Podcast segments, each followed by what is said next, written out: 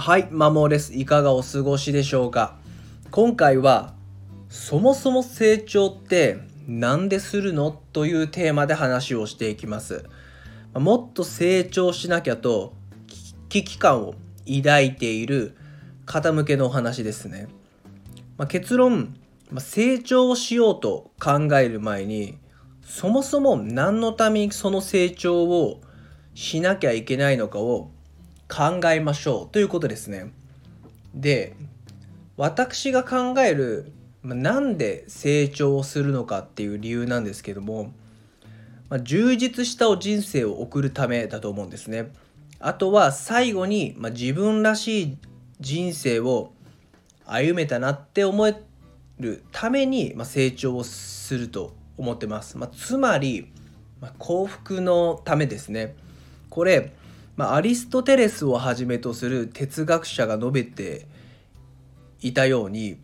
まあ、我々の全ての活動は、まあ、幸福を体験するためにあるっていうような考えをずっと述べてるんですね哲学者が。で考えた時に、まあ、成長は要はあなたが幸せになるためにするもんだっていう風な視点が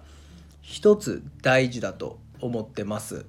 でじゃあその成長って何っていう話になると、まあ、一般的に考えられるのは、まあ、スキルの向上ですよね。まあ、今までできなかったことが、まあ、できるようになる。まあ、例えばコミュニケーション能力が飛躍的に上がったとか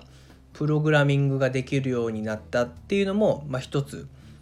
まあ、成長ですよね。まあ、あとは、まあ、知識思考が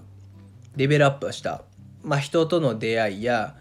まあ、仕事、まあ、あとは本だったり旅とかで、まあ、知識や思考がグレードアップしたっていうのを、まあ、成長っていうんじゃないかなっていうふうに。で、まあ、そういった時に一つ視点で、まあ、成長とは幸せになるためにするもんだと。で一つそう考えた時にあ欲しい視点としてはこの成長いるっていう視点だと思うんですね。まあ、例えばクレーム対応を挙げてみましょうか。まあ、私が学習塾に勤めているので、まあ、正直クレームっていうのは一定数あるんですね。でもちろん、まちゃんとしたお申し出もあるんですよ。あもう本当におっしゃる通りだなって言っても謝るしかないっていうクレームもあるんですけども一方で理不尽意味わかんねえっていうクレームもあるんですよ。これどう考えても親子の問題だしこれ完全に八つ当たりだよねとかで多責になっちゃってるねってそもそもこの申し訳ないからこの親御さんの考え方はあかんよねっていう親御さんのクレームもやっぱあるわけですね。まあ、私の話で言うと正直、ま、どんなクレームだろうと申し出だろうと、ま、感情的にガミガミ言う系のクレームはもう一切聞かないっていう風なスタンスをとってますね。まあ、これ良くないと思うんですけどもガミガミ系の人は基本どんな正しいこと言っても無理でもっとそういうガミガミ系の親御さんほどわけわかんないこと言ってんで正直あんま当て相手にしないっていうスタンスをとってますね。でもじゃあまあこのクレーム対応っていうたとえ理不尽だとしてもクレーム対応っていうスキルっていうのも一つあると思うんですけども、ま、このスキルをまあ、向上させて高めたとしてもこれ幸せになるのかなっていうふうに思ってます。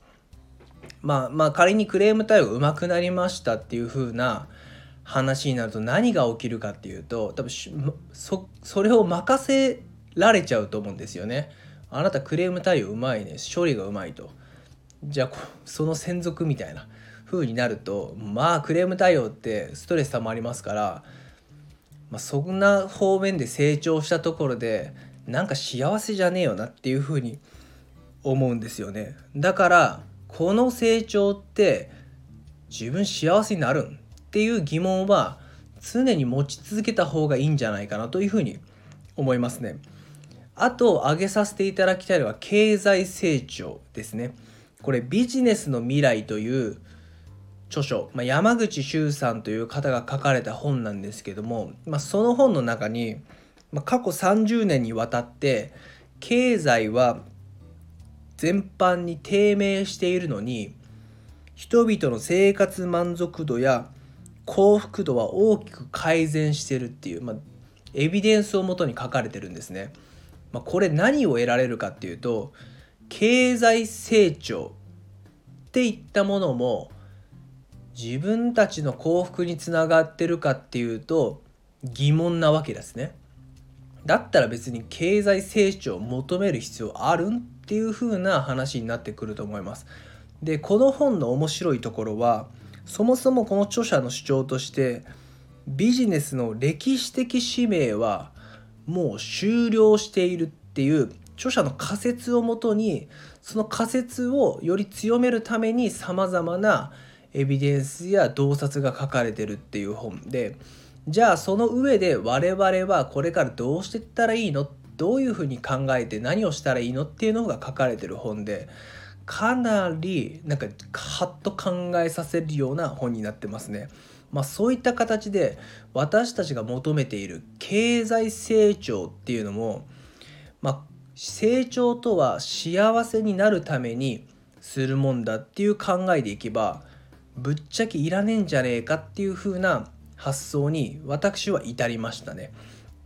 はい、なのでもしこれを聞いてるあなたが成長を必死こいて追い求めるのであればそもそもこの成長って何のためにするの？